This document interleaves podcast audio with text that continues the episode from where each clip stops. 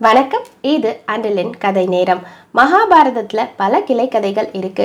ஒரு பொண்ணு எந்த தவறெல்லாம் செய்யக்கூடாதோ அப்படி ஒரு தவறை செஞ்சுட்டு அதுல கஷ்டப்படுற ஒரு பொண்ணோட காதல் கதையோட இப்போ உங்க கூட இணைஞ்சிருக்கிறது நான் உங்க கவிதா.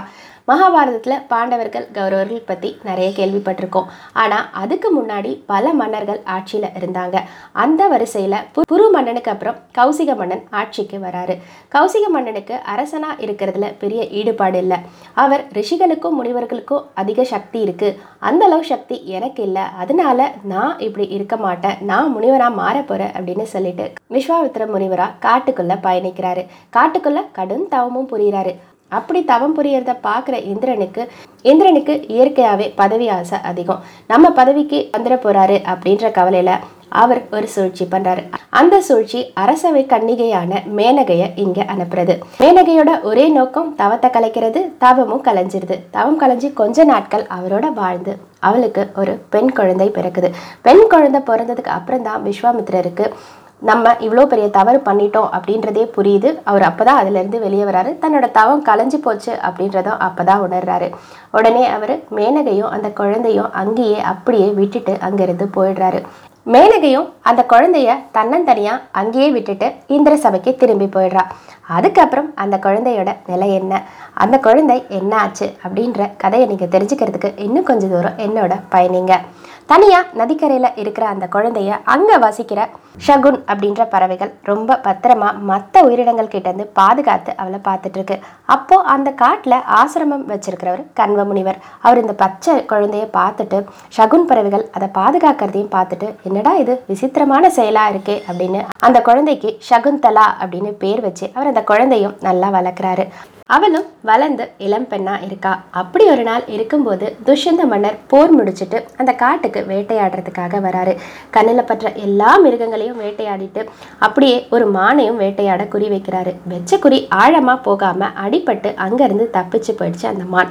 போன திசை என்ன அப்படின்னு தேடிக்கிட்டு போன துஷ்யந்தன். அங்க சகுந்தலை அந்த மானுக்கு ஏற்பட்ட காயத்தை அன்போட பராமரிச்சிட்ருக்கா அதை பார்த்த துஷ்யந்த மன்னனுக்கு சகுந்தலை மீது காதல். அந்த காதல் காரணமா சில காலங்கள் அவளோடைய அங்கேயே தங்குறாரு. கண்ம முனிவர் அனுமதியோட சகுந்தலைக்கு திருமணமும் செஞ்சு வைக்கிறாரு. போர் முடிச்சுட்டு தானே இவர் காட்டுக்கு வந்தாரு. காட்டோட எல்லையில அவரோட வீரர்கள்லாம் காத்துட்டு இருக்காங்க அப்படின்னு சொல்லிட்டு தன்னோட நாட்டோட சூழ்நிலை எல்லாத்தையும் சரி செஞ்சுட்டு நான் வந்து உன்னை அழைச்சிட்டு போறேன். நம்மளோட திருமணத்துக்கு உறுதி செய்யற மூலயமா இந்த அரச முத்திரை பதிச்ச மோதிரத்தை நீ வச்சுக்கோ அப்படின்னு சொல்லிட்டு அவளுக்கும் கையில போட்டு விடுறாரு.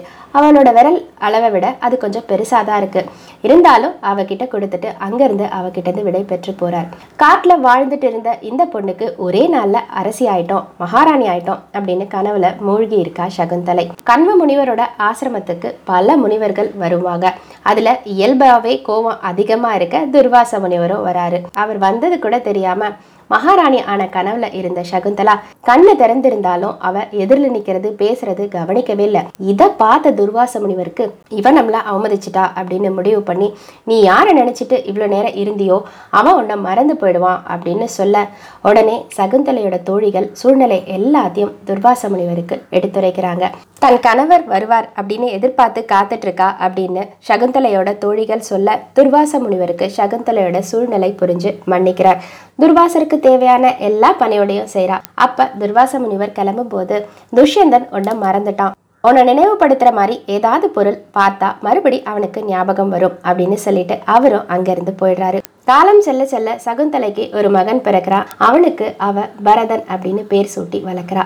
அப்போ அவளோட மனசுல தன்னோட மகன் அரசனோட மகன் இந்த காட்டில் வாழக்கூடாது அப்படின்னு முடிவு பண்ணி அவனை அழைச்சிக்கிட்டு துஷ்யந்தனை பார்க்க போறா.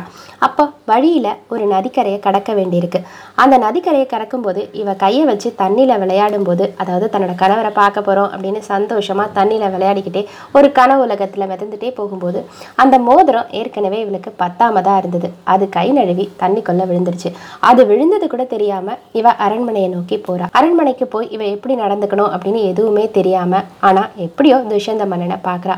துஷ்யந்தனோட அரசவையில எதிரில் அமர்ந்து யாருமா நீ? அப்படின்னு துஷ்யந்தன் கேட்க என்ன தெரியலையா? நான் உங்க மனைவி தான் அப்படின்னு சொல்ல இல்ல நீ போய் சொல்ற. எனக்கு இப்படி யாருமே கிடையாது அப்படின்னு சொல்லி அரண்மனையில இருந்து இவளை வெளியே அனுப்பிடுறாங்க.